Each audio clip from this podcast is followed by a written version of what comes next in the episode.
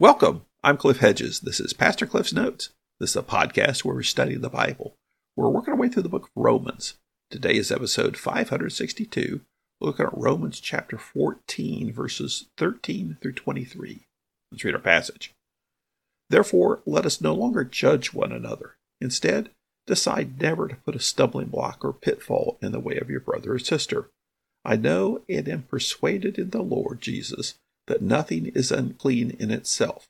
Still, to someone who considers a thing to be unclean, to that one it is unclean. For if your brother or sister is hurt by what you eat, you are no longer walking according to love. Do not destroy by what you eat someone for whom Christ died. Therefore, do not let your good be slandered. For the kingdom of God is not eating and drinking, but righteousness, peace, and joy in the Holy Spirit. Whoever serves Christ in this way is acceptable to God and receives human approval. So then let us pursue what promotes peace and what builds up one another. Do not tear down God's work because of food. Everything is clean, but it's wrong to make someone fall by what he eats. It is a good thing not to eat meat or drink wine or do anything that makes your brother or sister stumble. Whatever you believe about these things, keep between yourself and God. Blessed is the one who does not condemn himself by what he approves. But whoever doubts stands condemned if he eats, because his eating is not from faith, and everything that is not from faith is sin. This is Paul's letter to the church in Rome. Paul's in Corinth on his third missionary journey, and he's writing this letter to Rome in advance of his visit to Rome to give them a theology of the gospel. Is in this section dealing with how to live as living sacrifices.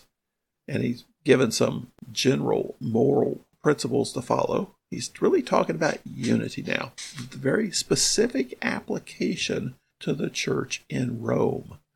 The church in Rome is a mixed congregation of Gentile believers and Jewish believers, and there's some tension between the two with the issue of do you have to follow the Jewish laws? Do the Gentiles have to become Jews and follow Jewish laws in order to be a Christian? And do the Jews who have been born and raised Jews, they have to remain faithful to the Jewish laws now that they're Christians. And so these are a big, big challenge for people, and it creates a lot of tension. And Paul is dealing with this issue. We saw the first part of chapter 14, he, he dealt with it. He basically said, Don't make this the big issue between you. Seek to love each other and accept each other.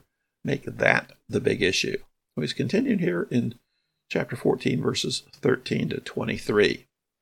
Verse 13 Therefore, let us no longer judge one another. Instead, decide never to put a stumbling block or pitfall in the way of your brother or sister.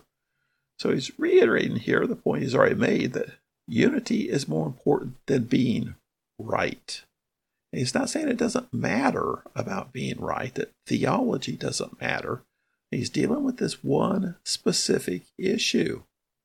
And we can't take it really beyond this point. Uh, we can we can learn some general lessons, but the, what he is specifically dealing with is the point of following the Mosaic law, specifically the Jews following the Mosaic law. So he says, don't let this become an issue that divides the church. Verse 14 I know and am persuaded in the Lord Jesus that nothing is unclean in itself. Still, to someone who considers a thing to be unclean, to that one it is unclean. So he says, okay, the strong, that is, the Gentiles who say the meat is not unclean in itself, it's meat. It doesn't affect my relationship with God, where it's been, how it's been handled. He says that is actually theologically correct. The strong are the ones who are correct in this matter from a theology perspective. But he says, still, to someone who considers a thing to be unclean, to that one it is unclean. Point being his conscience. If he thinks he would be offending God by doing this, then he shouldn't do it. Paul's not saying he should commit some kind of sin just because other people are saying it. What he's saying is that if he really believes this was is offensive to God, then, then don't be doing it. Verse 15. For if your brother or sister is hurt by what you eat, you're no longer walking according to love. The point here is the one another is more important than being right. Sometimes we uh, try to get in each other's face, and it's more important to be correct, to be right, than it is to be loving. Paul said, well, it's actually more important to be loving than to be theologically correct. Not that theology doesn't matter, it matters in, in a big way. But to rub it in each other's face, to beat each other up with it, to destroy relationships over it. No, that's not correct. It says, Do not destroy by what you eat someone for whom Christ died. And the people are more important than being correct. Verse 16, Therefore do not let your good be slandered. Okay, he's speaking to the strong here. Don't let your good, that is, your freedom in Christ, your freedom from the dietary laws. That's a good thing. But don't let that be slandered, meaning, and the word here can be translated a variety of ways, don't let that become something that hurts other people. Verse 17 For the kingdom of God is not eating and drinking, but righteousness, peace, and joy in the Holy Spirit. And so the main point here in being a follower of Christ is not what you can eat and what you can drink. That's back to legalism, back to rules. The point is the unity of the body of Christ and joy in the Holy Spirit. Now, he's been talking about eating, specifically uh, eating meat and, and the problem of whether it's been part of a pagan sacrifice, whether it's been handled in, according to the kosher rules. It says eating and drinking here. And it's not exactly defined what he means here. He, he talks about uh, drinking wine a little bit later, so but it's not entirely sure what he's referring to there, whether the Jewish people were abstaining from all wine because it, it might not be handled in a kosher way, or was whether abstaining from alcohol altogether was somebody's position. He says that's not the important thing. The important thing is unity.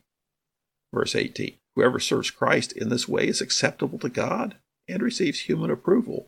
His point being that following what the kingdom of God's about righteousness, peace, and joy in the Holy Spirit. That is going to bring about God's approval. Verse 19 So then let us pursue what promotes peace and what builds up one another. We want to bring people together. We don't want to be legalistic about things. And we don't want to be lax about things, but we do want people to come together.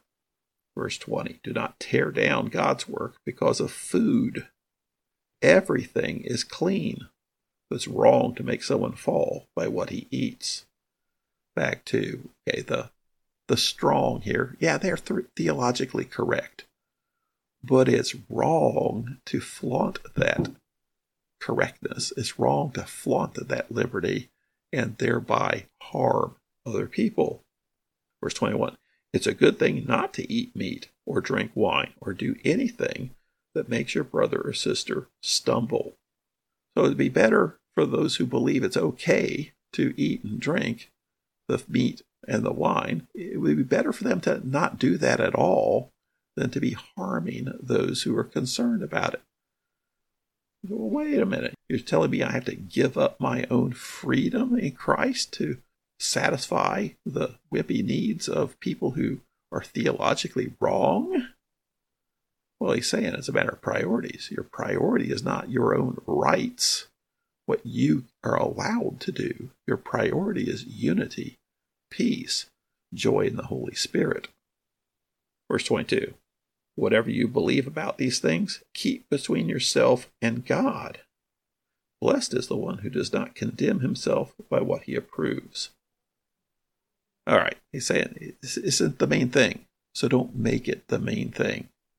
You have your opinions, you have your beliefs about whether it's okay to eat the meat and drink the wine. Okay, and feel free to do that, but don't make it a big deal in the church. Don't make it a big deal to your fellow believers. Don't make it a stumbling block to the unity of the church. Verse 23 But whoever doubts stands condemned if he eats, because he's eating is not from faith. Everything is not from faith is sin. So this is the perspective of the weak person, one who says, It would be a sin for me to eat this meat that has not been handled in a kosher way.